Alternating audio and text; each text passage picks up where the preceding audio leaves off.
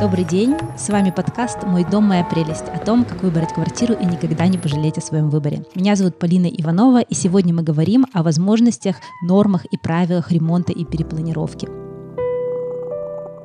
Партнер этого выпуска – девелоперская компания «Брусника». После того, как мы выбираем квартиру, мы часто хотим что-нибудь с ней интересное сделать. Но у нас на пути могут встать не только наши финансовые возможности, наша фантазия, но еще и объективная реальность, а также различные нормы, которые существуют в законодательстве, и здравый смысл. Вот об этом, обо всем мы сегодня поговорим с Антониной Савиловой. Добрый день, меня зовут Савилова Антонина, и я проектировщик, занимаюсь я проектированием жилых и общественных зданий. И в данный момент работаю в проектном бюро «План-Б». Мы в основном проектируем жилье и общественные здания, которые непосредственно связаны с жилой функцией. То есть это встроенные офисы, мы знаем, так что часто в первых этажах располагаются какие-то нежилые помещения, есть объекты социнфраструктуры пешеходной доступности, такие как детские сады, школы. Мы их тоже проектируем и увязываем их между собой, в том числе прямо вот даже в проектах планировки территорий, когда мы проектируем не просто жилой дом, а жилые комплексы, которые состоят из нескольких зданий. Смотри, у нас есть несколько пунктов, которые мы должны обсудить. И я-то бы предложила начать как раз с истории про то, вообще, насколько это ликвидно и насколько нужно изменять квартиры. То есть у нас есть разные варианты, у нас есть готовые квартиры от застройщиков, у нас есть старый фонд. Насколько важно, вообще, насколько ликвидно делать в них ремонт, и какой это может быть ремонт, сколько мы в него вкладываем. Тут, кстати, действительно очень важно, потому что у нас на рынке присутствует жилье разных периодов, и у нас есть там хрущевки, сталинки, есть даже какие-то довоенные дома, сохранившиеся в них жилые квартиры, и современное монолитное строительство, которое тоже, в свою очередь, имеет разный формат. Разные застройщики предлагают разное жилье. И рынок, более-менее, можно сказать, насыщен, да, жильем в Екатеринбурге, и тем не менее... Вот если совсем посмотреть через это все сквозь, можно обратить внимание, так что даже современное монолитное жилье, вот самое ходовое и типовое, оно присутствует у всех застройщиков во всех сегментах, и в том числе еще тогда в крупнопанельных домах подобные планировки встречались. О чем это говорит? О том, что есть какие-то минимальные требования проживания, и самое ходовое, будем такое говорить, унифицированная жилая ячейка, которая присутствовала там, условно говоря, и в крупной панели, и ее же перевели в монолит, и она по-прежнему продается, является самой ходовой. Квадратный метр в этих квартирах стоит дороже, чем в каких-то витиеватых, четырехкомнатных, пятикомнатных.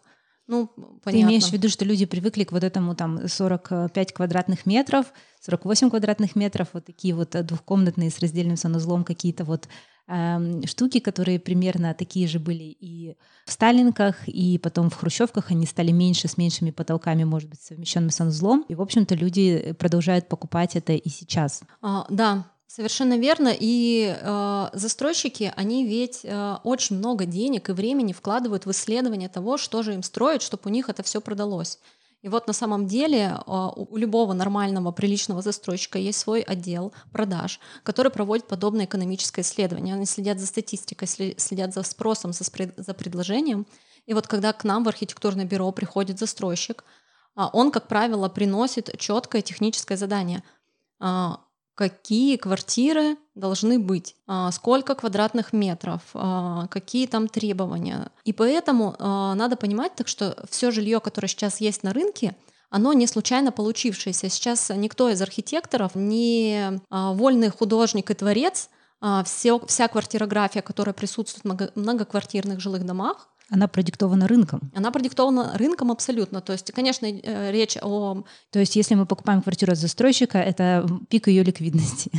Как правило, да. И я очень часто слежу за тем, как продаются квартиры в домах, которые мы проектируем. Я просто смотрю, какие планировки просто продаются вперед. И можно прям... понятно, что имеет значение этаж, но это все маленькие цифры. Большие цифры — это вот, допустим, есть удачная планировка, и все квартиры подобного типа куплены во всех подъездах в этом доме, например, да? Это действительно присутствует. И вот такие, они такие очень простые все и, кажется, безликие. такие квартиры типовые абсолютно, которые перекочевали из крупных панелек, может быть, скучные мы их назовем, но они самые ходовые, самые востребованные. И на самом деле тут же еще история какая. Сейчас очень важна мобильность. 3 раза я переезжала, да, потому что ситуация меняется. У нас мы выходим замуж, мы разводимся, у нас появляются дети. Меняем работу и место, где мы работаем. Безусловно. И мы хотим менять место жительства. И даже если мы не хотим, мы зачастую вынуждены. И надо тогда, вот когда вы покупаете квартиру, подумать о том, как вы будете ее продавать. Потому что если вы покупаете, ну, я не знаю, что-то такое экстраординарное, такое все с круглыми стенами, с треугольными эркерами, то, может быть, это та квартира, о которой вы мечтали, но вы должны понять, что вы уникальная личность, и большинство людей, наверное, вас могут не понять. И потом закончится тем, что вам придется как-то очень долго или муторно продавать эту квартиру.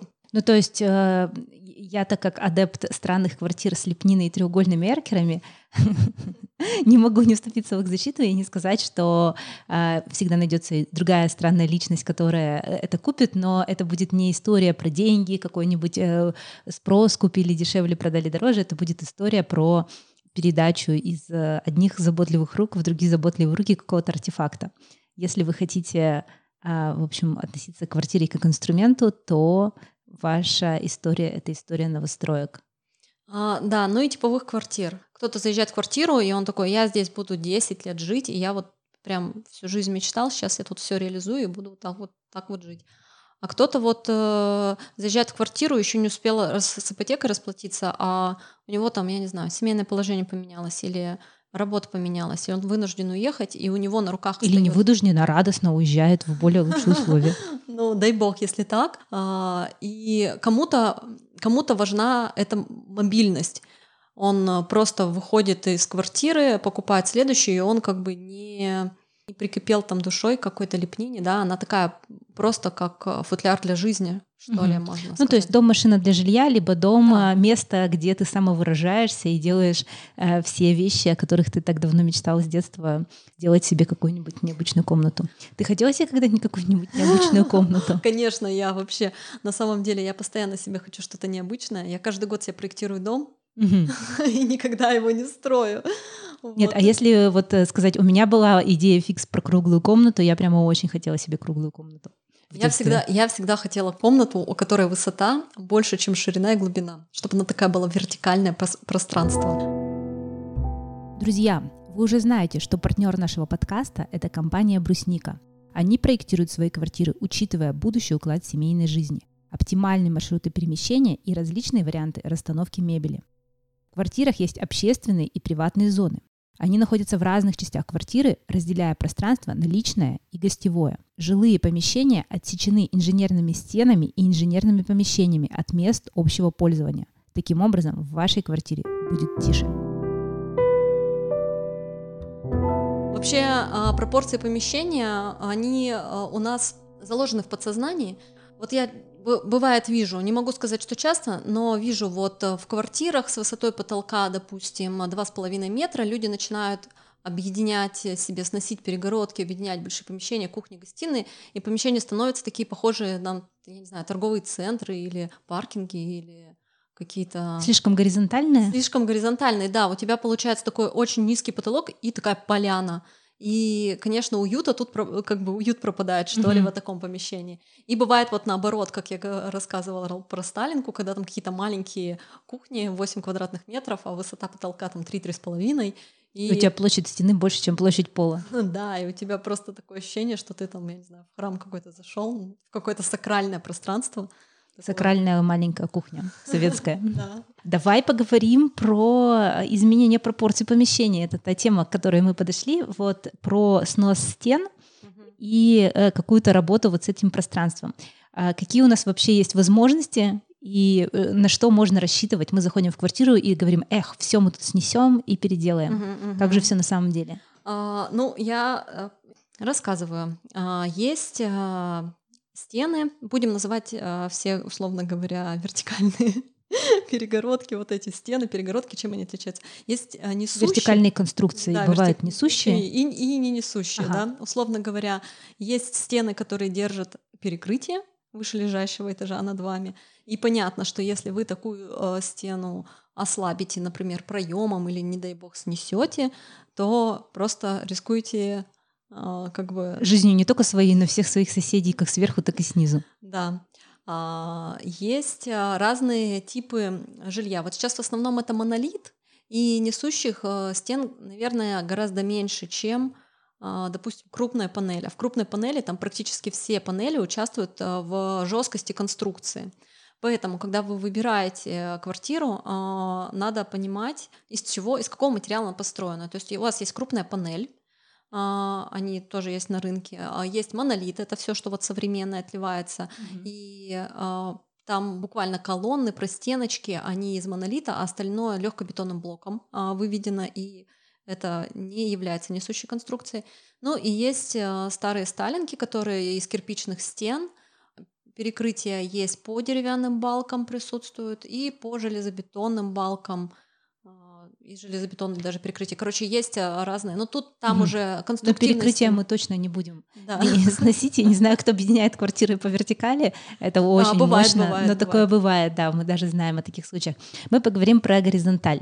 То есть у нас есть разные материалы, и разные материалы по-разному реагируют на вот этот вот снос перегородок, так скажем. То есть в кирпичном доме перегородок почти нет? Нет, там есть перегородки. В кирпичном доме, там, если мы сейчас про сталинки говорим, то там более-менее все, как это сказать, нарративно. То есть ты понимаешь, так что в один кирпич там тоненькая перегородочка, она ничего не несет, а вот эти толстые 30-40 сантиметровые стены, они несущие, на них опираются перекрытия. Угу. Но на самом деле я сразу хочу сказать, что вот достаточно понять, из чего состоит дом, просто посмотреть, то ли это из камня, ну то есть кирпич, там шлакоблок, то ли это монолит, то ли это крупная панель. Все. Дальше я предлагаю профессионалу довериться и с ним уже согласовывать то, где можно прорезать проемы или что-то куда-то двигать, или демонтировать. Потому что тут очень много тонкостей, и их просто аудиоэфиром не объяснить. Это все-таки конструктивные схемы. Но у нас, слава богу, есть очень много архитекторов, у нас есть архитектурный вуз в городе. Надо обязательно к ним обращаться, либо к конструкторам.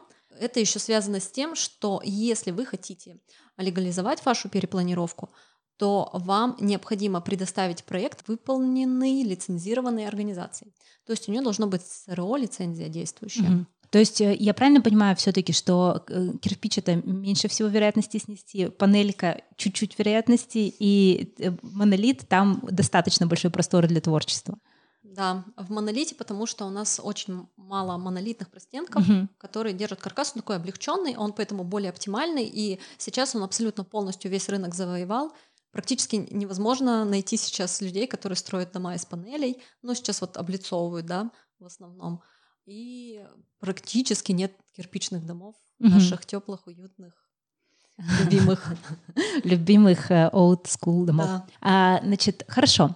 Ты сказала фразу про перепланировку и про то, что это должна быть лицензированная организация. То есть неужели же нельзя просто прийти и на глазочек сказать, что типа вот же стеночка? Тут есть такая тонкость на самом деле. Как договоришься? Вот, может быть, кто-то из вас видел планы БТИ. Планы БТИ, они отличаются от архитектурно-строительных чертежей. На самом деле, когда люди покупают квартиры, они чаще всего видят планы БТИ. Да, чаще всего видят планы БТИ, но они отличаются от архитектурно-строительных чертежей, и там есть где-то проставленные циферки, а где-то не проставленные циферки. И как бы, не то чтобы я так хочу сказать, так что это прямо уж легально. Вот если совсем по букве закона, вот все, что вы делаете, надо пересогласовывать. Но на самом деле там есть непривязанные проемы, например. Mm-hmm. То есть чуть-чуть сдвинуть проем, поскольку если простенки не образмерены, то вот. Даже если простенки образмерены, то сдвижку проема, насколько я знаю, рекомендую это уточнить все равно, это можно сделать не по проекту, а по эскизу.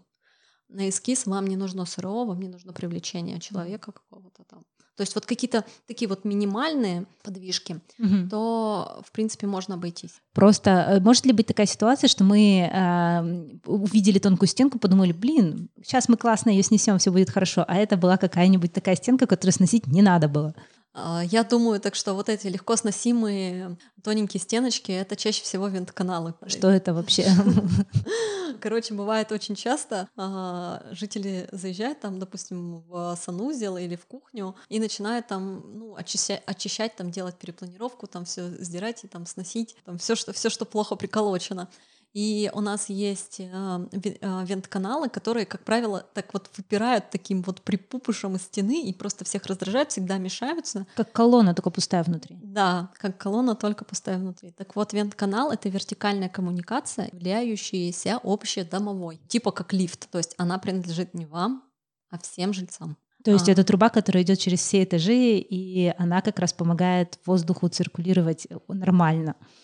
Да, в квартирах. Там на самом деле в высоких домах уже такая очень нетривиальная схема воздуховодов, то есть там на самом деле так просто с этим совсем не разобраться, лучше это вообще не трогать, и на самом деле в планах БТИ эти все колонны обычно всегда образмерены, проставлены, и вы догадаетесь, вот когда увидите этот стояк, да, такой вот пилон там или колонна, пристроенная к стене, это, скорее всего, винтканал, он очень легко крошится, на него люди пытаются что-то повесить, там бывают шкафчики кухонные, это, конечно, все там отваливается, потом он как-то раскрашивается, они начинают там что-то... Что будет, если сломать вентканал? Это же вот там целых, я не знаю, 40 квадратных сантиметров полезной площади можно к квартире присоединить. Но у вас не будет работать вентиляция, и не будет вентиляция работать у ваших соседей. У каких? Верхних или нижних? Снизу. В основном, но если это говорим мы о там 5 этажах, да, когда вот, грубо говоря, можно представить, с квартиры снизу, с первого этажа идет труба, потом к ней присоединяется труба со второго этажа, с третьего, с четвертого, с пятого. Но что происходит с вентканалами, когда мы говорим о 30-этажном доме? Там уже более такая сложная система, изощренная, когда они начинают переплетаться между собой для того, чтобы их объединять. На самом деле есть специальный главный инженер, который это все проектирует и рассчитывает площадь этого вентканала, его высоту, его параметры. И прям вообще может так получиться, что у всех соседей не будет работать вентиляция, если вы это сделаете. Ясно. А если у меня не работает вентиляция, нужно посмотреть, не сделали это сосед сверху или снизу.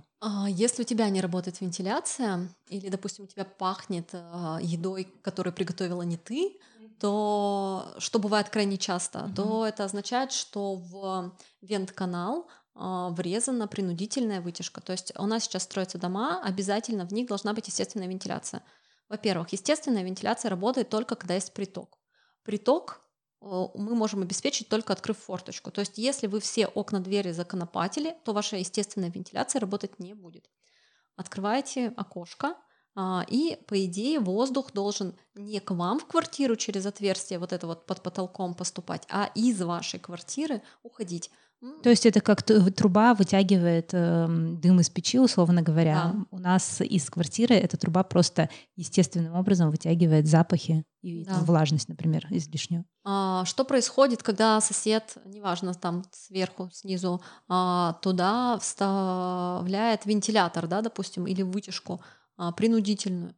Он начинает нагнетать воздух в эту трубу, и она уже неестественная. И этот воздух идет во все направления, в которые может. Абсолютно во все щели. Вверх, так и вниз. И когда как раз что-нибудь пригорело или там что-то невкусно пахнущее готовится, он, естественно, включает вытяжку, и все в подъезде знают, и вот это вот нюхают, все вот самое неприятно пахнущее. Вот такая ситуация. Конечно, надо разбираться, обращаться в ТСЖ, потому что это запрещено законом, такие вещи. Но, конечно, есть еще такой лайфхак. Подожди, но вытяжки продаются в Икее повсюду вообще, то есть как бы... Я не знаю, что с этим делать. Да, вытяжки продаются повсюду. Для меня это вообще просто загадка. Наша естественная вентиляция, которую мы проектируем в жилых домах многоквартирных, к этому не приспособлена. Единственное, что вы можете сделать, если вы не договорились с ТСЖ и вообще никак не можете совладать с вашим соседом, поставить себе тоже такую же. Можно поставить себе клапан, потому что если вы поставите себе такую же, вы тоже будете нагнетать давление дополнительное в естественную вентиляцию. Вы можете поставить себе клапан, который не дает воздуху в вашу квартиру поступать, а только уходить. То есть это что-то вроде системы Ниппеля, что ли. Mm-hmm. Я бы тут не стала... Хочу только предостеречь людей всех, которые пытаются снести колонны и пилоны, которые мешают им повесить шкафчики, выяснить, что это.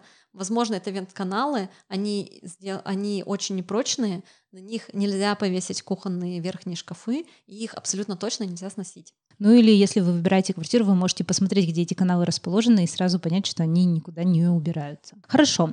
Вот мы добрались до кухни, и здесь хочется поговорить как раз о всяких разных переносах. То есть у нас есть разные инженерные системы, у нас есть вода и канализация, и мы хотим переносить, например, ванны, кухни, мойки в какие-нибудь другие места. Насколько это вообще возможно делать в квартирах? Вот смотрите, сейчас есть квартиры, в принципе, даже бывают на рынке с свободной планировкой, да, когда даже перегородки не выставлены. Сейчас, конечно, это все реже практика встречается. Какое-то время они на рынке были, когда вы покупали поляну, да, условно говоря, в нем выделено только там санузел, а все остальное там что-то. Ситуация какая с перепланировкой? Вы не должны ухудшать свои жилищные условия соседу сверху, соседу снизу. Всю площадь квартиры можно поделить на жилую и нежилую. К жилым относятся жилые комнаты. Вот спальни, гостиные. Спальни, гостиные, жилые комнаты. У них точно есть окно. Как можно догадаться, что комната жилая? В них нет там в основном никаких инженерного оборудования, никаких ни унитазов, ни раковин, ничего подобного, тем более плит. Есть нежилая площадь. В нее входят прихожие, коридоры, санузлы, ванны там и кухня. Вы можете менять конфигурацию жилой комнаты. Ну, допустим, у вас две жилые комнаты, вы их объединили. У вас как сверху у соседа, как правило, тоже две жилых комнаты, снизу две жилых комнаты. Вы из двух жилых комнат сделали одну большую. То есть вы не вышли из габаритов площади жилой. Не изменили функцию как бы этой площади. А вот с нежилыми помещениями там еще есть такая тема, есть мокрые помещения, типа санузлы и кухня. Вот санузел, если вы хотите себе большой красивый санузел с окном, то, скорее всего, это будет сделать нельзя. Потому что вы не можете санузел расширять за счет жилых помещений или кухни. То есть санузел вы сможете расширить только на площадь коридора. И если мы как бы представим типовую ситуацию, как правило, у соседа сверху, у соседа снизу такая же планировка, как у вас, но бывает и другая, это можно уточнить, да? Вот слово «нельзя», оно звучит очень провокативно, типа, что значит «нельзя»? И как бы если мне просто кто-то это запрещает, я сделаю все по-своему в своей квартире. Можно, но проблема в том, что вы потом ее не сможете продать. Ну, наверное, сможете, но будете иметь с этим проблемы. И вообще говоря, по нашему законодательству российскому, это административное правонарушение. Наших людей и этим не напугать. Я так намекаю на другое. Наверное же, эта норма чем-то обоснована? Ну, я думаю, что эта норма обоснована прежде всего с тем, что в обычной ежедневной жизни у нас шумит вода, стояки, все это дополнительный шум, который не должен быть слышен в жилых комнатах. Вот, например, когда мы проектируем жилые комнаты, и у нас есть требования к шуму, шумоизоляции, так вот в жилых комнатах она выше, чем, допустим, в санузле или кухне, потому что это не жилые комнаты, к ним требования пониженные. И получается, вы делаете себе ванную прямо над жилой комнатой соседа, и он каждый раз там слышит, как вы принимаете душ. У меня, к слову, у вас ванна набирается. К слову, один раз такая ситуация была, вот соседи сверху, которых нельзя поменять, такую себе ванную. Как вот насчет протечек? Протечки, это, конечно, тоже случается, и абсолютно точно нанесет вред жилой комнате, но я хочу сказать так, что из моего личного опыта, что когда происходят протечки, то там, как правило, уже топится и санузел снизу, и коридор, и до комнат дотекает. То есть если это прям реально какая-то авария, да, мы говорим о форс-мажоре. Да, тоже, но я думаю, что норма прежде всего обусловлена как раз вопросом шумом. Если хотите, чтобы соседи высыпались и любили вас, не делайте у них над головой, там, где они спят, текущую воду. Хорошо. Значит, вот, например, мы разобрались более-менее с планировкой квартиры. Мы решили, что мы не будем продавать ее скоро, сделали себе круглую комнату посередине, сделали себе там, где можно, значит, какие-то санузлы другие, что-то такое еще. У нас же есть еще множество соблазнительных окон, с которыми тоже люди... Окна закладывать нельзя. в жилых комнатах сразу хочу сказать. Это тоже нарушение административное. Да. Ну хорошо, можно их подвигать, изменить их конфигурацию, вот. Арочки. Смотрите, наружная стена дома — это тоже общее домовое имущество жильцов. У меня есть подозрение, что каким-то образом волшебным это можно сделать, потому что мы же видим, что в первые этажи встраиваются какие-то нежилые помещения, не согласовываются с главным художником города, и там как-то, наверное, это проходит согласование всех пользователей. Ну, то есть это... Предлагаю относиться к этому просто так. Вот наружная стена — это не ваша квартира. Она принадлежит всем жильцам. И если кто-то там что-то с этим собирается делать, то это только, по-моему, через ТСЖ, только через голосование жильцов и так далее. Ну, там, условно говоря, можно представить так, что вы хотите там утеплить, или вам потребовалось там, ну, я не знаю, какой-то видоизменить облик здания. Это все проходит согласование в администрации города и при согласовании всех владельцев, ну или там какого-то процентного соотношения жильцов, всех проживающих в этом доме. Но это продиктовано только утилитарной как бы составляющей, или это продиктовано еще тем, что это же, ну, важный элемент дома, его наружная стена, это там тепло. Если уж совсем глобально посмотреть на это, на все, да, наружная стена дома — это еще и граница общественного пространства жителей города Екатеринбурга.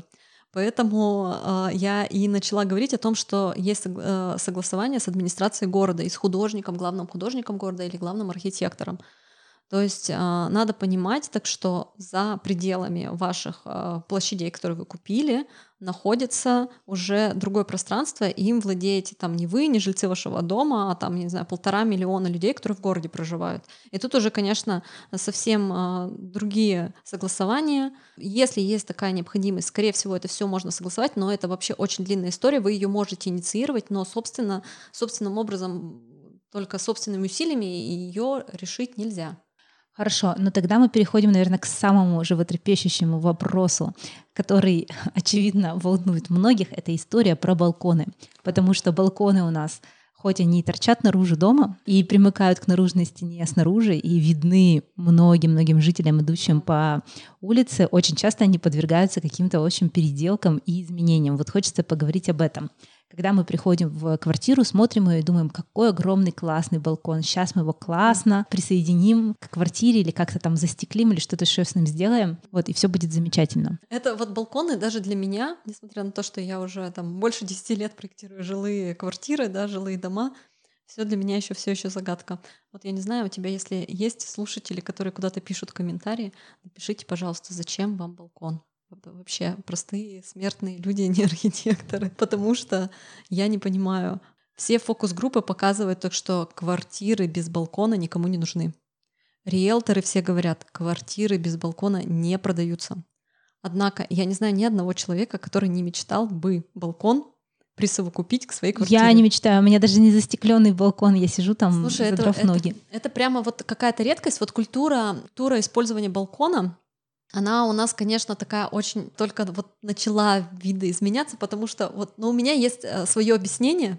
Это ни в коем случае не истина, но это вот такая легенда, в которую вот я верю. Первое, что я поняла, что люди хранят ненужные вещи в ненужных пространствах. То есть, если вы пойдете по квартире своей и увидите, где самый хлам лежит, это, скорее всего, самые неликвидные квадратные метры. О, интересное, кстати, открытие. Да, вот все вот, если у вас есть какие-то остроугольные комнаты, то там, наверное, в этом остром углу что-нибудь завалено, какие-то вот есть неудобные за шкафчиком, да, вот эти вот какие-то пространства, и у всех что-то лежит на балконе. А сейчас ведь у нас еще есть такая тенденция в архитектуре, это все еще стеклить так вот прозрачно, и мы иной раз приезжаем на объекты, которые вот построены там года 2-3 назад, когда там уже все квартиры распроданы, все вот эти вот красивые стеклянные, панорамные, там вот эти вот витрины, да, балконов, они все заставлены велосипедами, лыжами, старыми холодильниками, там еще что-то, вот прям чем-то таким очень старым. В одном доме я видела, когда люди складывали детские игрушки на балкон, и так вот на него нельзя было выйти, то есть вот прям снаружи было видно, что завалено так, что игрушки, они уже немножко окно как бы припорошили, скажем так, они, видимо, открывая форточку, туда еще что-то докидывали. Честно, не понимаю, не могу понять, нужны они большие, квадратные, кто-то кальянную делает. Вот у меня много друзей-архитекторов, там, знаете, кто во что горазд, у кого-то кабинет на балконе, кто-то спит на балконе, кто-то присовокупил балкон к квартире и так далее. То есть, в принципе, это очень странно. То есть у людей нет какого-то такого, нет какой-то единой культуры, что ли, или поведения с этими балконами. Хорошо, вот. Тогда зачем архитекторы, помимо того, что им все риэлторы говорят, что никак нельзя продать квартиру без балкона, зачем они делаются вообще? Балконы? Балконы делаются для аварийного выхода.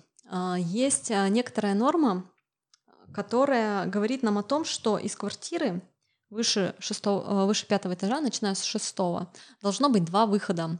В случае пожара эвакуационный — это наша лестница, на которую мы всегда выходим и по ней спускаемся. И есть аварийный — это когда вы выходите из своей квартиры как раз вот на балкон и встаете там в ожидании того, что приедет пожарная, и вас бравые пожарные снимут с вашего балкона в случае пожара. Застекленного тоже? Застекленного тоже. Кстати, сейчас же после того, как мы имели огромное разнообразие присваивания балконов у людей, которые разным образом их стеклили, там еще что-то, у нас было выпущено постановление в городе Екатеринбурге о том, что новые дома, которые мы проектируем, они должны иметь остекленную лоджию, потому что, видимо, уже всем надоело, что их кто во что гораздо стеклит. И это прям целая проблема, если ты вот прям хочешь такой маленький французский балкончик, чтобы туда можно было выйти, как на капитанский мостик, с чашечкой кофе, обдуваемый всеми ветрами, там, постоять, то надо еще изощриться такое запроектировать и согласовать, потому что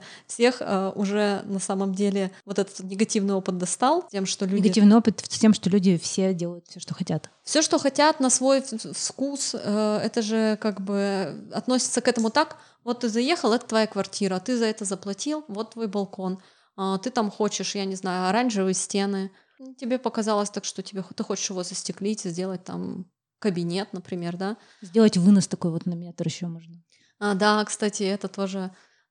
И вот этот вот парад балконов, которые разным образом были переделаны, абсолютно невозможно было это контролировать, и городские власти, они просто решили, ну нафиг, давайте сразу же стеклянные балконы, да, и тогда у всех одинаковый фасад, можно как-то его сохранять, и то вот находятся люди, которые закладывают, но на самом деле этого делать нельзя, балкон должен оставаться холодным, его можно присовокупить к жилой площади, провести через согласование, если все правильно будет сделано, несущие конструкции не будут затронуты, но только если ваша квартира находится до 5-го этажа. То есть включить в квартиру можно только балконы до 5-го этажа, а выше они уже являются путем эвакуации. Аварийным путем. Аварийным путем. Путь эвакуации — это вот на лестницу, а вот это аварийный выход, скажем так. Он не путь, он выход. Ты выходишь там и ждешь.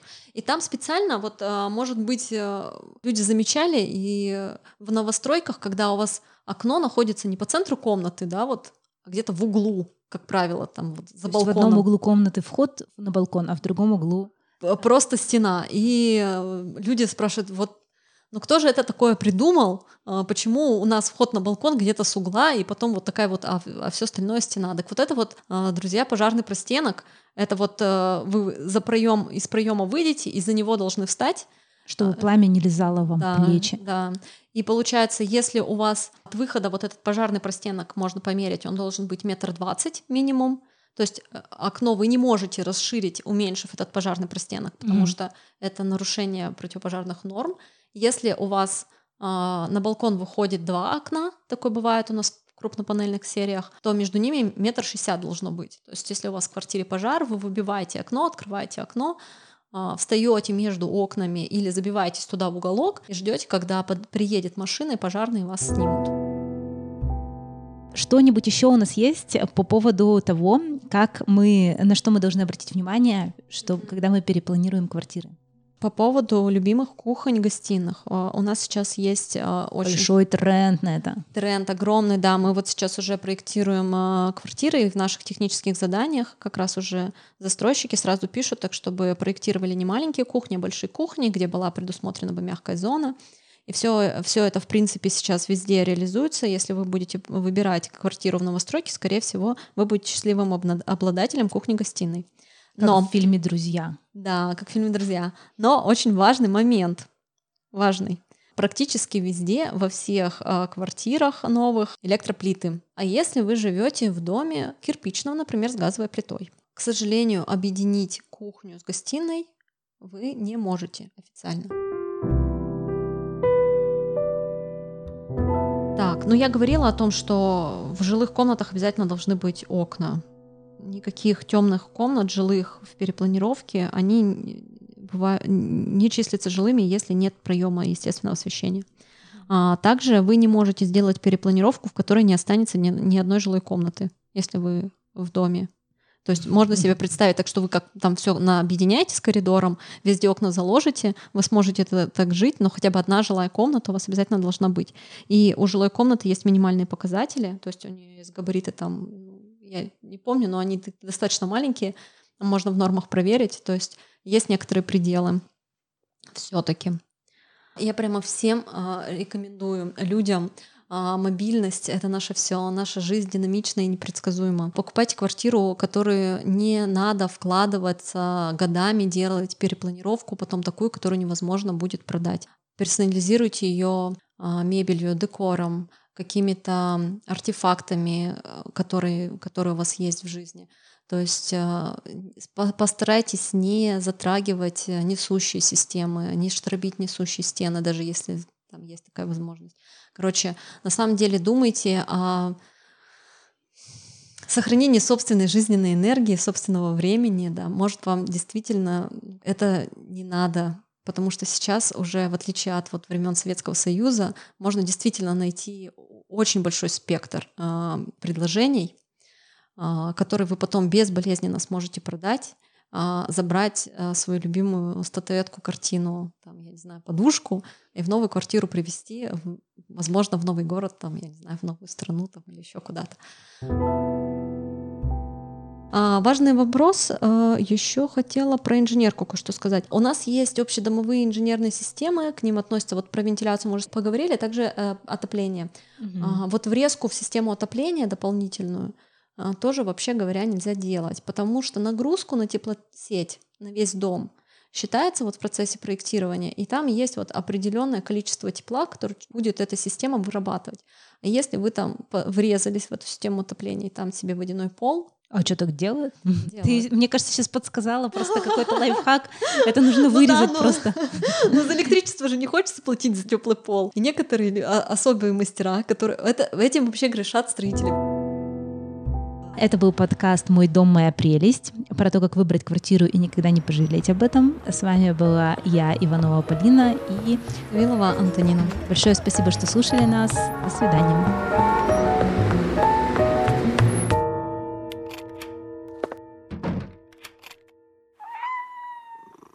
Выпуск создан в студии подкастов «Послушайте». Продюсер и редактор выпуска Александр Козлов. Саунд-продюсер Сергей Быстрецких. Ведущая Полина Иванова.